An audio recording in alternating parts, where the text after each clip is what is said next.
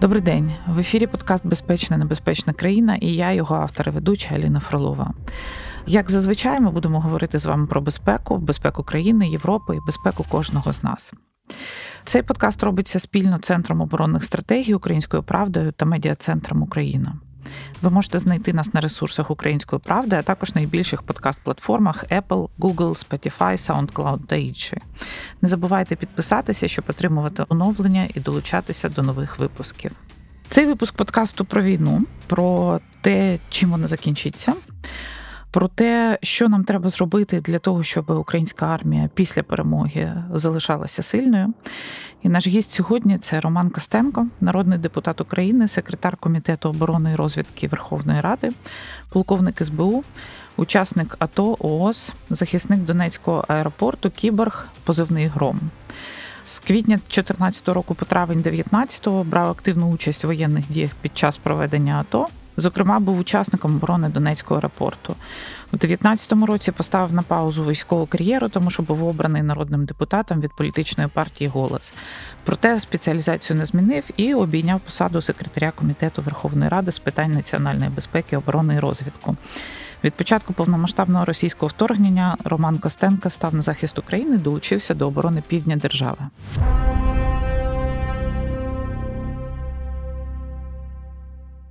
Ром, а ти зараз де, якщо можна таке запитати? Прямо зараз на півдні. На півдні. А ну скажи трошки, що там відбувається?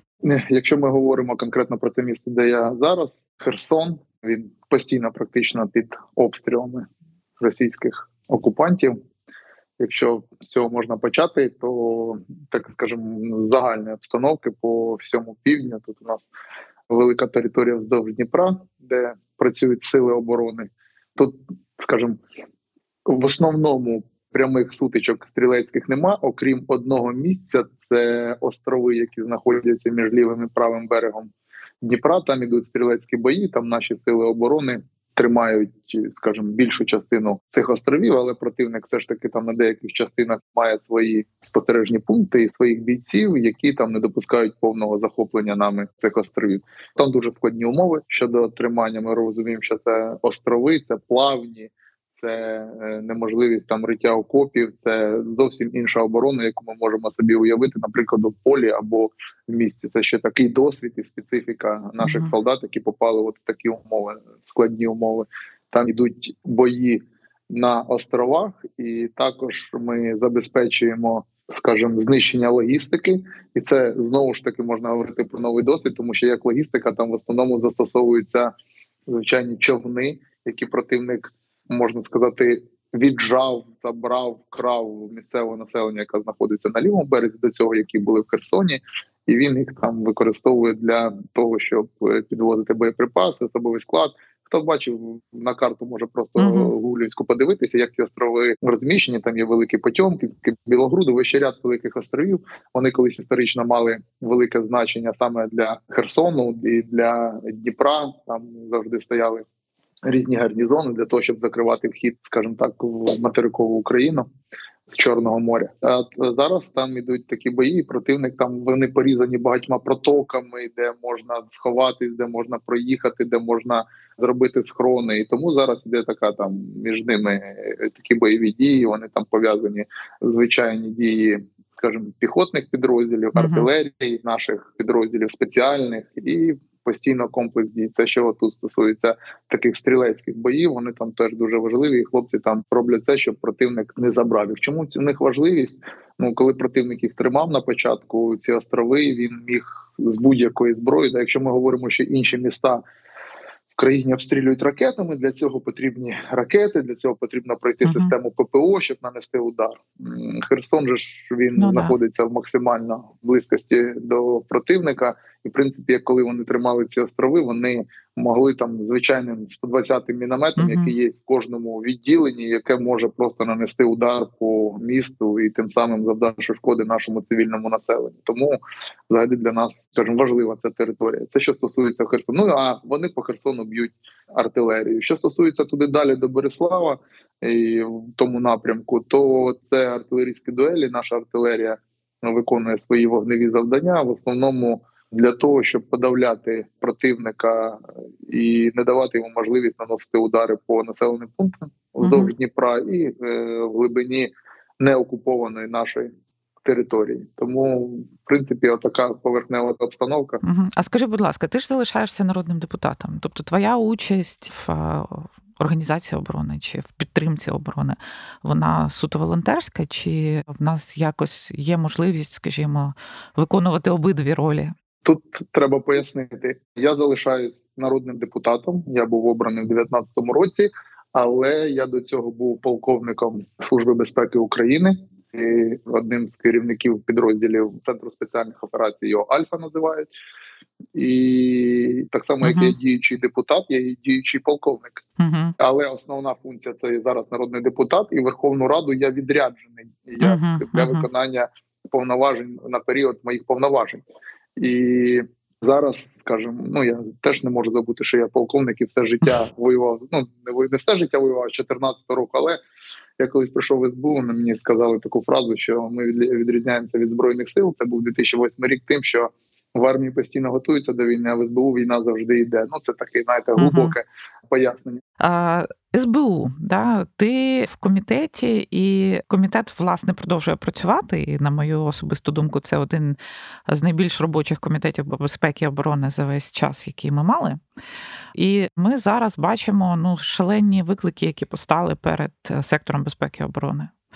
В нас недореформована система, але війна змінює все. Вона змінює конфігурацію, якою має бути ця сфера. Да, Вона змінює вимоги до збройних сил. Скажіть, будь ласка, які зараз пріоритети там, і чи відбувається практична робота? І реформа СБУ, те, про що так довго говориться, вже багато-багато років. Що ти думаєш з цього приводу, і чи є якісь зрушення? Чи побачимо реформу СБУ, яка в тому числі можливо продиктована сучасними викликами війни? Це така широка тема. Мабуть, для неї потрібен окремий підкаст, і щоб ми про це розмовляли. Спробую коротко відповісти. Його можна розглядати по періодам: період Грицака, період Баканова, зараз період малюка пішов. І кожну каденцію цих голів можна розглядати і відповідати на твоє питання, і тут питання в тому, що якщо ми говоримо вже зараз за службу безпеку про Баканова, я думаю, ми розуміємо, що там реформ в принципі ніяких не було, і навіть те, що ми намагалися зробити, там прибрати відділ К, прибрати економіку, і ось це зробили так незграбно. Ті, хто робили ці закони, що зараз вийшло так, що ці підрозділи залишились, і їх просто переіменували. Uh-huh. Теж от по роботі Верховної Ради тоді е, всі хайпували на тому, що ми прибрали КАЗ СБУ. Це було вже в цьому скликанні, і прибрали економіку, які тоді uh-huh. пам'ятаєте, завжди ж на слуху uh-huh. були ці підрозділи. Але прибрали як з закону про службу безпеки, просто вичеркнули назву підрозділу К і економіку. Вони зараз називаються по-іншому, а функції то не прибрали функції залишаються, і тому СБУ зараз займається і боротьбою з корупцією і економічними злочинами. Там по іншому потрібно було це робити, і це від, від зараз е, є в цьому законі 3196 д який uh-huh. є. Ці питання, де спецслужба, вона, скажімо так, більше буде контрозвідувальною службою. Я говорю з багатьма, скажімо, співробітниками, моїми друзями, з якими ми працювали, побратимами. Дійсно, що контрозвідка має привілювати Служби безпеки України. І зараз з приходом Василь Васильовича Малюка це проявляється. Він робить більші такі нахил на контрозвідку, більше уваги, створені спеціальні підрозділи, які виконують завдання, про які ми можемо розказати через багато uh-huh. років, а про деякі і не зможемо розказати. І в чому момент ще такі реформи відбувся, але це не в зміни до закону до СБУ. А коли ми робили закон про розвідку, пам'ятаєте, що в цьому скликанні ми провели новий закон про розвідку, де, скажімо, реформували трохи розвідку, дали їм більше повноважень, в тому числі. І там прописано, що служба безпеки України має право проводити розвідувальні заходи Тобто служба безпеки України вона є внутрішнім органом контррозвідувальним, яка займається внутрішніми проблемами, скажімо, з позиції контррозвідки. Вони сильно хотіли тоді стати органом розвідки, як ГУР або так. скажімо, служба зовнішньої розвідки. Але ми пам'ятаємо реформу 2005 року, коли навпаки службу зовнішньої розвідки вирвали з СБУ, щоб це було як в там демократичних країнах, щоб це були різні органи, щоб вони займалися різними справами. А вони хотіли повернути це, от коли був Баканов, але ми їм не дали це зробити, дали можливість виконувати окремі розвідувальні заходи. І от це стало таким ключовим, що служба безпеки зараз за допомогою цієї зміни в законі і надання їм повноважень. Я скажу, що малюк цей напрямок розвив, і багато з того, що відбувається на тій території, це заслуга служби безпеки. Їх комплексний підхід до цього. Там відразу щось стається, всі приписують гуру. Оце гур, бо це їх функціонал. Я скажу, там іще є питання. Хто більше робить, там ще треба розібрати. Тому це не те, що я там хочу сказати щось погане про ГУР, тому що ГУР uh-huh. це теж хороша організація, яка виконує. Але я хочу сказати, що СБУ в цьому плані теж досить сильно приуспіло і виконує дуже серйозні завдання. Це не знімає того, що проблем залишається дуже багато. Зокрема, я бачу службу по різному. Я там в мене є питання, чи має бути слідство в СБУ. Uh-huh. Я вважаю, що немає. Знову ж таки, економіка К питання, чи це злочини економічні, чи це контррозвідувальний захист економіки. Ну я скажу, що це ми можемо зараз це заглибитись, і це буде просто нецікаво нашим слухачам. А апетит до змін в Верховній Раді зараз є в комітеті до того, щоб завершити ці зміни і дореформувати, особливо відділити економічну діяльність. Зараз це питання стоїть на паузі, угу. і ніхто до нього поки не повертається. Окей, а якщо от говорити в цілому про сили оборони, ми розуміємо, наприклад, що в нас завдання їхні суттєво змінюються навіть після закінчення війни, тому що в нас величезний кордон. Всі розуміють, що Росія навіть після звільнення українських територій навряд чи припинить обстрілювати нас, робити провокації.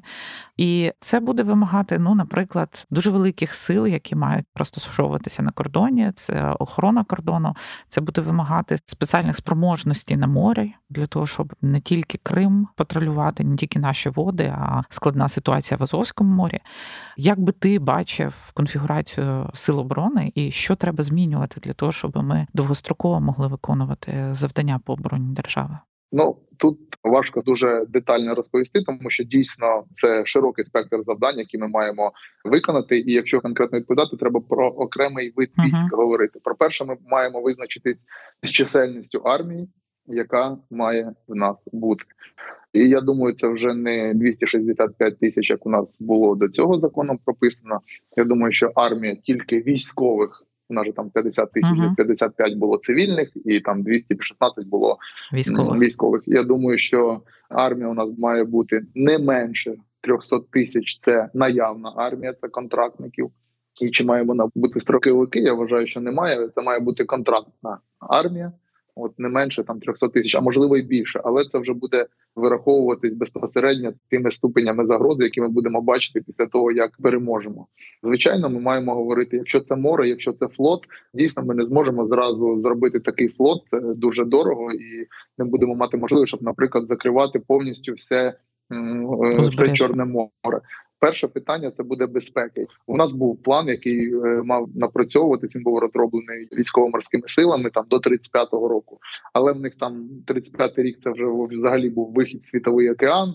Uh-huh. Зрозуміло, там я думаю, що в Україні поки немає таких інтересів виходу у світовий океан. Нам треба зробити те, щоб просто забезпечити безпеку своїх і економічних вод і свого побережжя. Перше, це ми маємо зробити. Я вважаю правильне і сучасне висвітлення обстановки надводної і підводної. Це радари, щоб ми бачили всі кораблі, які ходять, які де пересуваються, і це має бути. Я вважаю, що комплексі з іншими державами. Це має бути з Туреччиною, з Болгарією, з Румунією. Ну, якщо ми вступимо в НАТО, то звичайно сили і можливості НАТО нам дадуть можливість це зробити. Uh-huh. Тому висвітлення обстановки на першому етапі і м, ракети не типу Нептун, можливо, це будуть кращі ракети, які зможуть просто на підступах завдавати шкоди там кораблям будемо говорити нашого ворога Російської Федерації. Якщо вони будуть знати, що у нас такі ракети є в достатній кількості, то звичайно вже ніяких питань щодо швидкого захоплення якихось наших узбережжя не буде. І можна ще розвивати багато, але це висвітлення і знищення. Це перше. Потім уже там кораблі, які мають патрулювати, які мають забезпечувати наші територіальні води, які мають забезпечувати наші економічні води. Це вже тоді вже кількість це все буде визначати безпосередньо командування там і, міністерство оборони як формулювачі політики військової. Що стосується ВПС, звичайно, ми маємо переходити на стандарти НАТО, мають бути літаки, не такі, які зараз у нас є, а ті, які можуть конкурувати з збройними силами Російської Федерації, тому що це наш ворог, і можна говорити зараз про окремі сіроди війська, але я скажу, що перше, що нам дасть можливість вирішити одночасно ці питання, це наш вступ до НАТО. А що ти очікуєш від саміту НАТО, який буде там за пару тижнів? Важко сказати. Я чогось очікую, але я думаю, що можливо вони щось придумають таке. Я думаю, що це буде вступ, угу. тому що ну це відразу пряма агресія. Угу. НАТО має за п'ятою статтею вступити в війну проти Російської Федерації, але це може бути щось таке серйозне. Ну я думаю, ті формати, які зараз є в НАТО, вони все рівно не покращать наше положення, тому угу. що. країни НАТО нам допомагають озброєнням. Вони нам допомагають своїми засобами там висвітлення обстановки, розвідки. Вони допомагають нам скажімо так, прямо на дипломатичному підтримують нас, да країни uh-huh. підтримують санкції. Але я думаю, це буде можливо, що саме НАТО прийме якесь рішення. Можливо, я не готовий сказати щодо надання нам якогось ще додаткових типів озброєнь щодо нашого якогось статусу, як він поміняється, можливо, але мені здається, що. Це мало що змінить от в плані системності зараз надання нам зброї, тому що вона і так іде системно і кількість там залежить виключно від наших дипломатичних перемовин з окремими країнами. Зброя. Так, вона йде зараз системно, вже йде розмова про літаки F-16. Ну, вже не розмова, а підтвердження, скажімо, факту того, що вони будуть передаватися. Зброя в нас є від е, всіх країн, які, напевно, європейських, які могли її вже передати. Чи достатньо цього? Чи відчувається нестача якогось конкретного типу озброєнь? І як з цим всім пораються там на фронті, коли ми маємо знаєш, такий зоопарк з усього можливого обладнання, і треба всіх перенавчати, треба обслуговувати. Яка ситуація з цим? Я скажу так: якщо ми, мабуть, зараз спитаємо в генсека НАТО, чи досить у вас зброї, щоб протистояти Російській Федерації, я думаю, що вони вже зрозуміли, що в них теж її недостатньо тому що Росія є ресурсною великою країною, якої є, хоч і застаріла, але великі е, запаси зброї. Жодна країна, окрема країна від НАТО, от якщо ми візьмемо європейську країну, сама без чи лібо допомоги не має таких ресурсів, щоб протистояти Російській Федерації. Просто в них їх немає. Тому і було створено НАТО проти радянського союзу. Ну звісно, проти Російської Федерації. Тому Росія вона в принципі залишається з тими ресурсами, які є. Ну а нам допомагають зброю. Тому у відповідь на, скажімо так, глобально чи вистачає зброї. Я думаю, що більше зброї принесло б нам більші результати і менші втрати. І ми б націлювалися вже на якісь інші там інше планування було б у нас. Але от я чув вчора голова розвідки заявив, що в нас зараз там достатньо зброї для проведення контрнаступальних дій. Тобто в них є свої якісь там розрахунки, мінімальні, максимальні, і тут питання вистачає для чого там для заняття якихось там рубежів на такій-то глибині або на такій глибині. Цього вже нам, звісно, ніхто не скаже. Але я скажу, що зброї ніколи багато не буває, тому що ми розуміємо, нам треба, попри те, що зараз почати якісь активні дії, потім вийти на якісь окремі рубежі, потім вигнати Росію, а потім ще стати в оборону з якимось ресурсом uh-huh. для того, щоб Росія знову там не почала в найближчий час якось міняти обстановку. Тому зброя тут важливість її системні поставки, постійні, uh-huh. безперебійні, і тоді буде якийсь результат. Не можна сказати, що там в один день все нам дали і сказали, тепер наступайте більше ми вам нічого не давати. Тому що розрахунки вони такі можна пробити якусь оборону ста снарядами, а іноді не можна цього зробити і тисячу снарядами, і її постійно буде більше і більше. Щодо зоопарку, я скажу, що наші військові досить добре справляються з цим зоопарком. І знаєте, одна справа, якби це були зоопарк радянських типів озброєнь, uh-huh. це одне.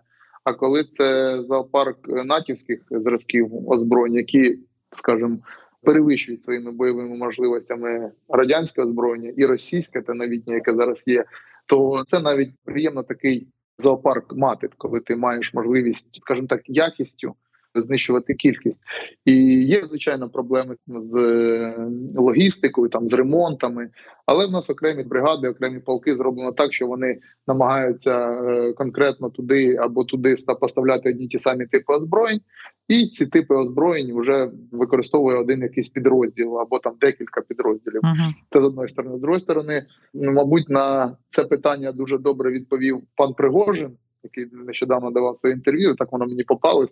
Ворогів теж треба слухати. Я бачу, uh-huh. що він уже поступово, е, скажімо так, восхищається українською армією. Uh-huh. Він вже зрозумів, що це не е, легка прогулянка, і він сказав, що Україна зараз є однією з найсильніших армій в світі, і це тому, що українські воїни, що росіяни вони хотіли нас демілітаризувати, але росіяни вони воюють одним своїм озброєнням радянським проти нас. А Україна, воїни України, сили оборони можуть використовувати всі практично типи озброєнь, uh які є взагалі в світі на озброєнні. Тобто нам можуть завтра дати там німці леопарди, і ми на них зразу почнемо воювати. Нам дають челенджери британці. Ми відразу на них їдемо. Нам дають АМікси французи. Ми на них їдемо. У нас є міг 29 за су 24 Зараз нам дадуть F-16, дай Бог дадуть гріпини, і в нас uh-huh. будуть різні типи літаків, які ми зможемо. У нас будуть свої інструктори, і потім, коли ми вступимо в НАТО, нам будуть давати. Ми самі зможемо на них вчитися. То і тут це правильно він підмітив, що Україна через це є зараз е, універсальною такою, такою е, універсальною країною, да яка uh-huh. в військовому плані дуже підготовлена і може використовувати будь-які від найсучасніших до найстаріших типів озброєнь. Щодо демілітаризації, е, да, Росія нас хотіла демілітаризувати. Тепер ми хочемо демілітаризувати Росію, і все більше говорять про те, що після звільнення наших територій нам потрібна буде така демілітаризована зона для того, щоб убезпечити себе як мінімум від артилерійського вогню. Те, що відбувалося в Білграді, це була спроба е, створення такої зони демілітаризації? Я не думаю, ну тих сил і засобів, які там використовували за мою інформацію, їх не вистачить для того, щоб зробити яку демілітаризовану зону. Що таке демілітаризована зона? Ми ж розуміємо, це можливо підписаний якийсь договір, який буде показувати. От у нас ну така умовно була демілітаризована зона після мінських домовленостей, коли ми там на 50 кілометрів, якщо я не помиляюсь, вже вже да, давно да, не читав. Були відведені всі озброєння, які там калібром вище за 100 міліметрів. Оце демілітаризована зона від артилерії. Якщо ми говоримо про демілітаризовану зону від артилерії, то це коли ми вийдемо на свої кордони, і звісно будуть підписуватись якісь документи про подальше наше співіснування з Російською Федерацією. Якщо буде, я думаю, там не з Путіним, а можливо з тою владою, яка буде, то це дійсно потрібно вимагати, щоб їх всі системи, ракетні системи залпового артилерія були відсунуті там на 100 кілометрів.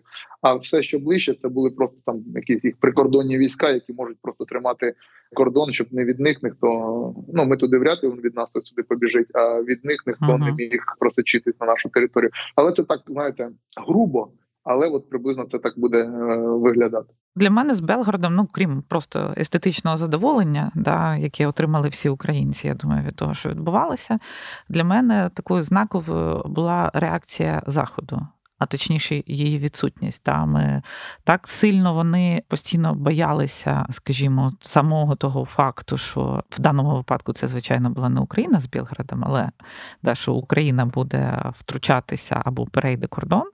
А реакції, власне, не було жодної. І коментар від Сполучених Штатів власне полягав в тому, що Україна знає, що вона робить. Про що ми маємо знати? Просто звичайно, що це вчора, до речі. Е, я був ну, на телеканалі Аль-Джазір uh-huh. і теж розмовляли. Я теж намагаюся, щоб і туди доносити нашу взагалі позицію українську, тому що там Росія дуже сильно сидить, і вони uh-huh. там зі свого боку розповідають ситуацію. І там виступав якийсь е, російський, не пам'ятаю, директор цього видання ТАСС. Uh-huh. Там якийсь старий полковник. і Він розповідав, що да, дивіться. Це була там терористична операція, але ми її завершили. Ми всіх знищили. Потім добили їх на території України. Але це да була наша помилка. Вони визнають, що в нас там не було військ, і тепер ми маємо озброїти всю Білгородську область, щоб там було озброєння. А що буде далі? А далі ми будемо воювати. Звичайно, Україна сильний ворог. Ми розуміємо, що далі далі буде серйозна битва.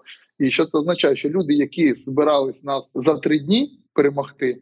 Зараз е, визнають, по перше, брешуть, що там були всі знищені і намагаються це давати дезінформацію. Ну, да. А зараз визнають так само, як і Пригон, що Україна сильний ворог, і що в них легкої прогулянки не вийшло, і що це провал ФСБ, це провал їх збройних сил і е, повністю провал по всім напрямкам. І вже ніяк ти від цього не підеш, якщо ти хочеш, щоб тебе ще хоч хтось слухав, щоб ти не вже неявно брехню якусь казав. Так, от, якщо говорити про те, що вийшло, ми ж розуміємо, що це справи безпосередньо Російської Федерації, коли росіяни всередині Росії намагаються скажімо, протистояти диктаторському режиму, і це правильно, там це їх справи. Але тут же ж питання, яке ми маємо тримати в голові, що може статися, які наслідки можуть після цього бути безпосередньо для нас.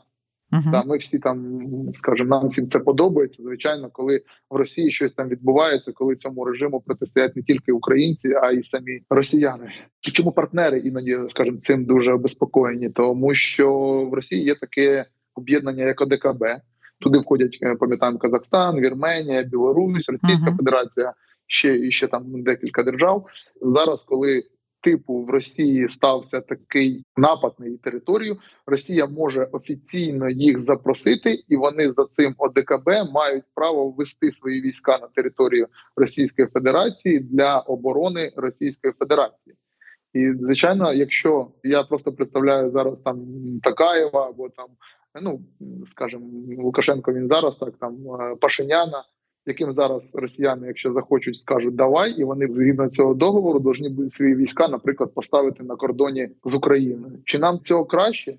Ну дійсно ні. Або в рамках ОДКБ призвуть їх надавати їм озброєння, до прикладу, да, якого в них зараз не вистачає то теж там має бути прописано, що якісь тому це є такою загрозою, і з цим потрібно, коли ми плануємо щось, коли там росіяни планують щось, а ми там е, знаємо, потрібно бути дуже обережними. Але це ні в якому разі не означає, що ми маємо скласти руки, нічого не робити. Це вже питання, звичайно. Я думаю, прораховують ті. Хто в курсі цих операцій, які будуть проходити, і наслідки просто ми маємо для себе розуміти. Так, контрнаступ, да, який всі очікують, е, намагаються визначити, чи він вже почався, чи він вже не почався. Я не буду про нього питати, тому що це все гадання на каві. Але давай подумаємо, що таке буде успішний контрнаступ, і що таке буде неуспішний контрнаступ. І якщо контрнаступ не буде настільки успішний, як всі очікують, що нам треба зробити на світовій арені для того, щоб мінімізувати ризики зниження підтримки, розчарування, взагалі, які можуть бути сценарії з твого боку? Я рідко кажу контрнаступ, тільки коли там мене це виривається слово взагалі я для себе і говорю, що давайте будемо говорити про е, весняно-літню кампанію, яка може uh-huh. там завершитись приблизно на середині осені, коли вже uh-huh. знову стане погода, така яка не дасть можливості вести нормальні, е, скажімо, активні бойові дії.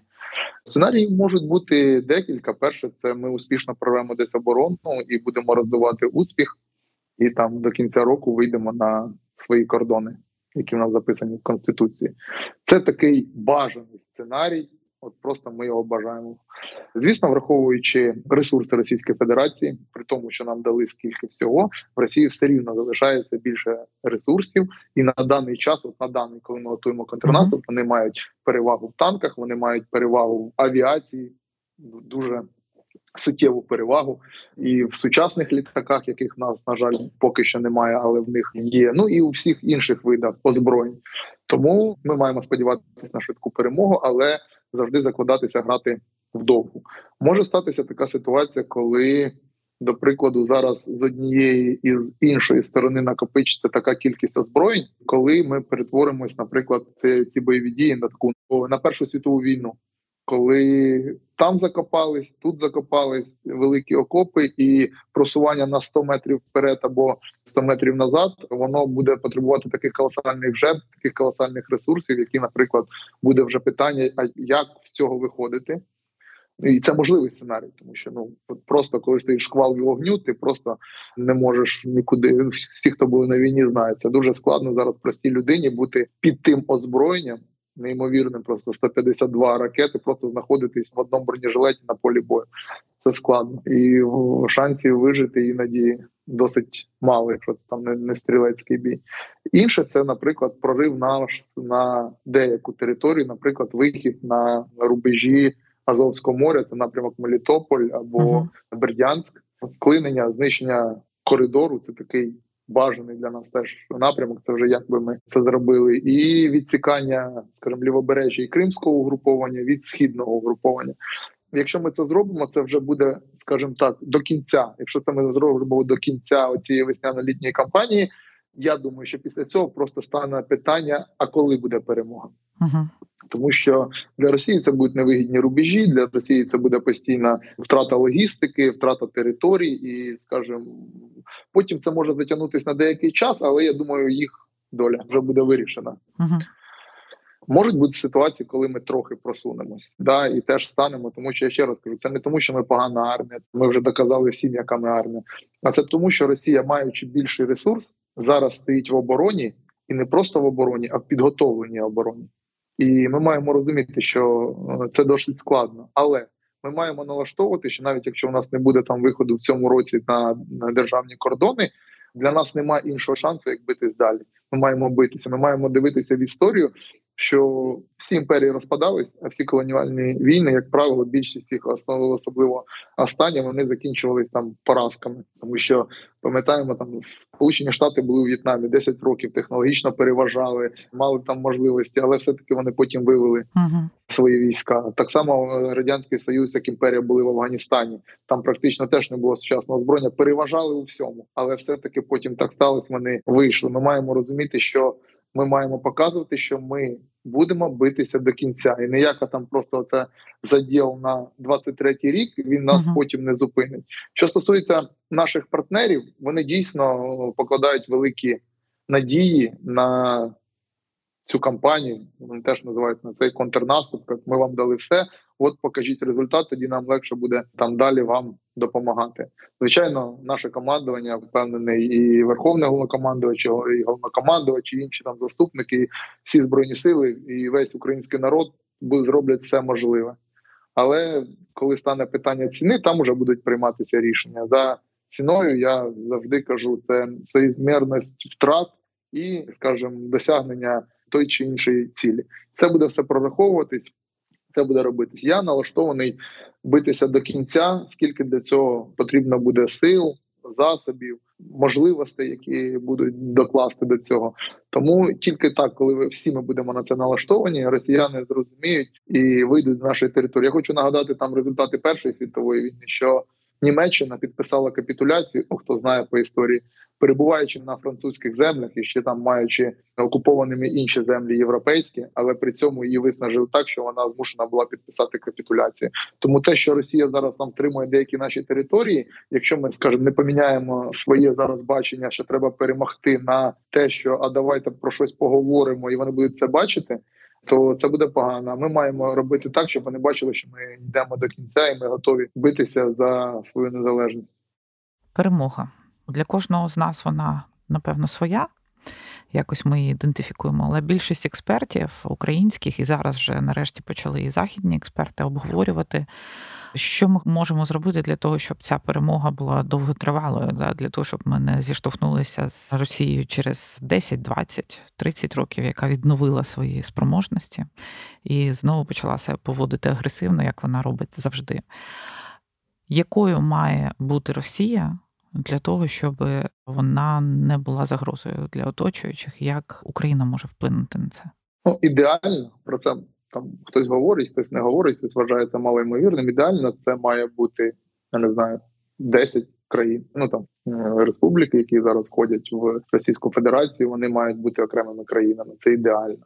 Щоб прибрати цей російський шовінізм, питання, скажімо, домінування над іншими народами історичне, це має бути поділ Росії на багато держав. Це в ідеалі, це те на що має працювати наша політика і дипломатія на довгострокову перспективу взагалі.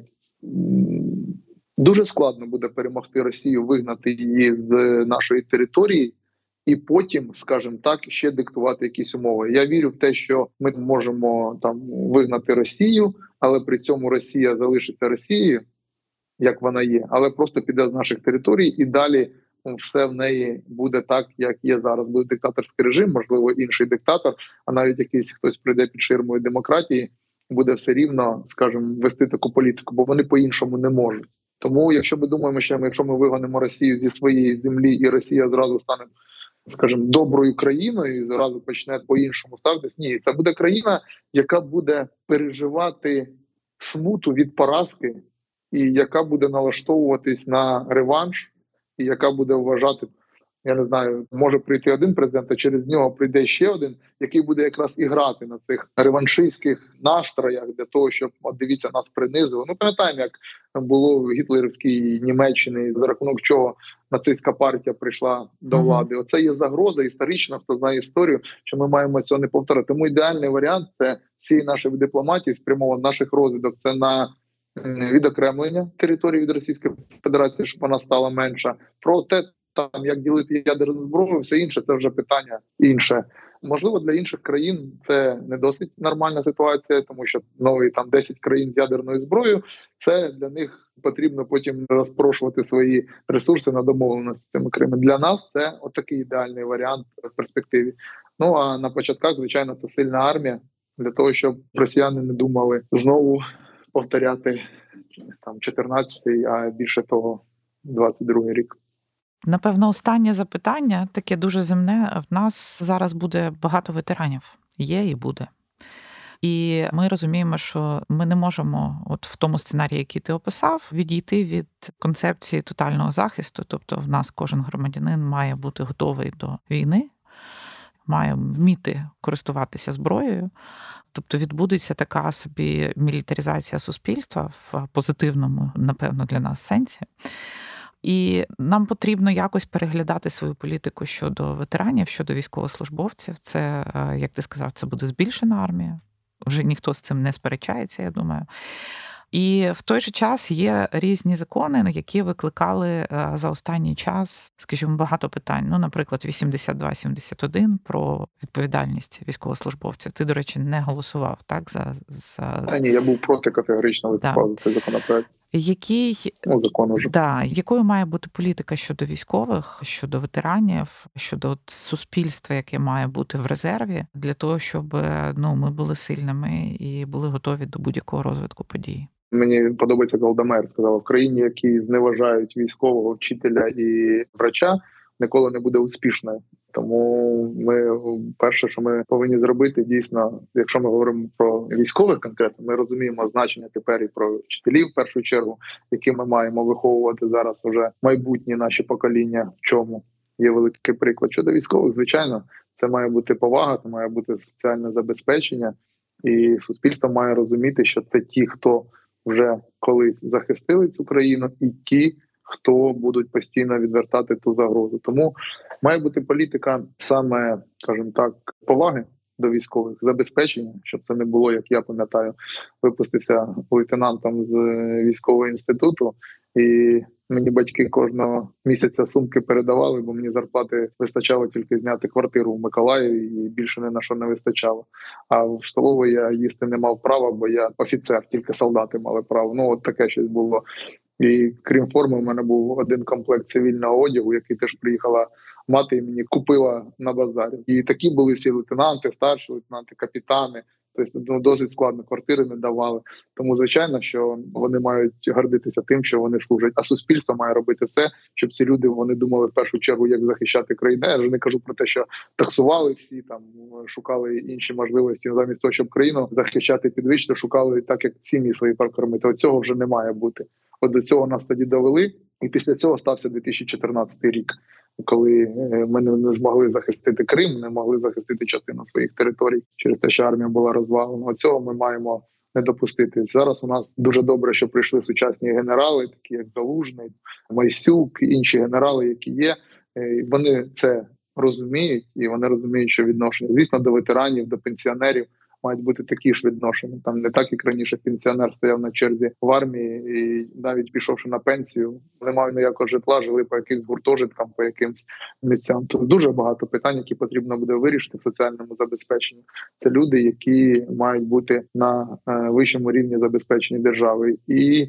Що стосується суспільства, це вже теж можна окремо говорити, як це робити як в інших країнах, розвивати, ви правильно сказали, озброювати людей, але при цьому розвивати культуру поводження зі зброєю, не просто роздати всім зброю, а з малку це має бути культура. У нас що таке безпечне поводження, де її використовувати, для чого має бути державна програма по створенню там навчальних центрів, полігонів, е- розвивати стрілецький спорт. Інша країна, коли вона збирається напасти, вона всі ці фактори враховує.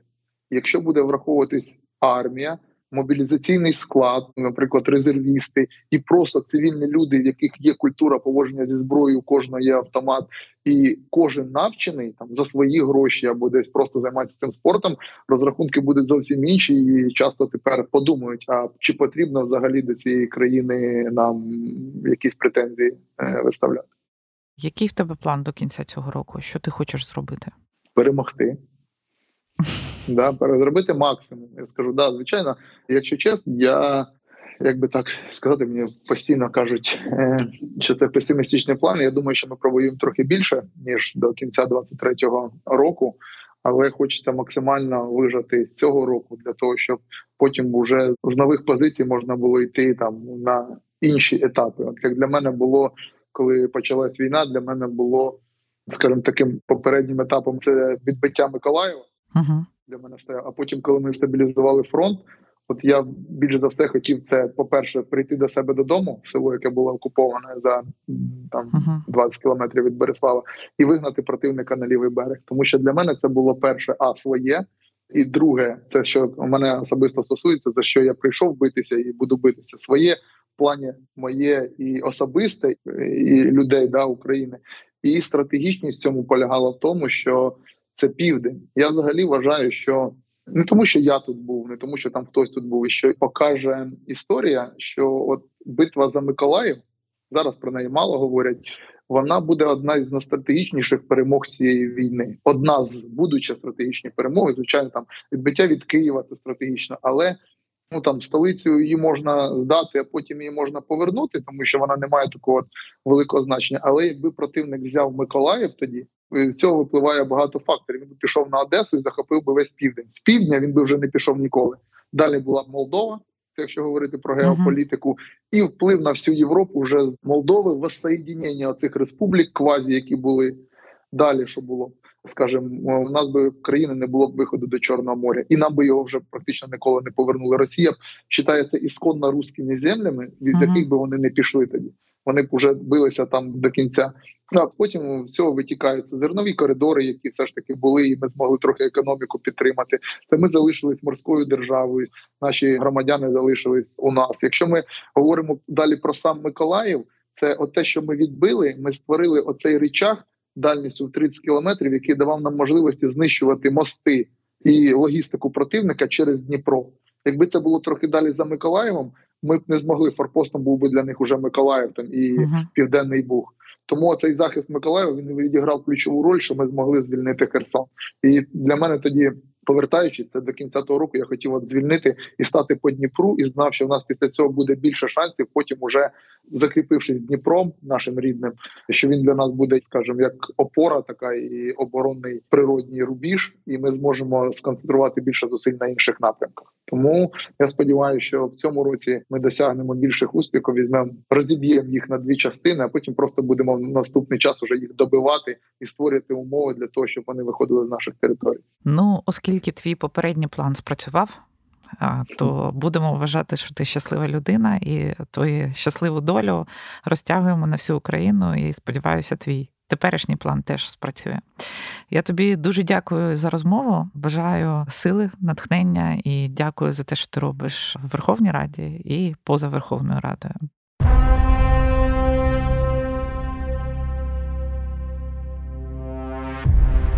Це був подкаст Безпечна небезпечна країна. Я його ведуча Аліна Фролова. І спілкувалися сьогодні ми з Романом Костенко. Дякую, Ромо. Дякую.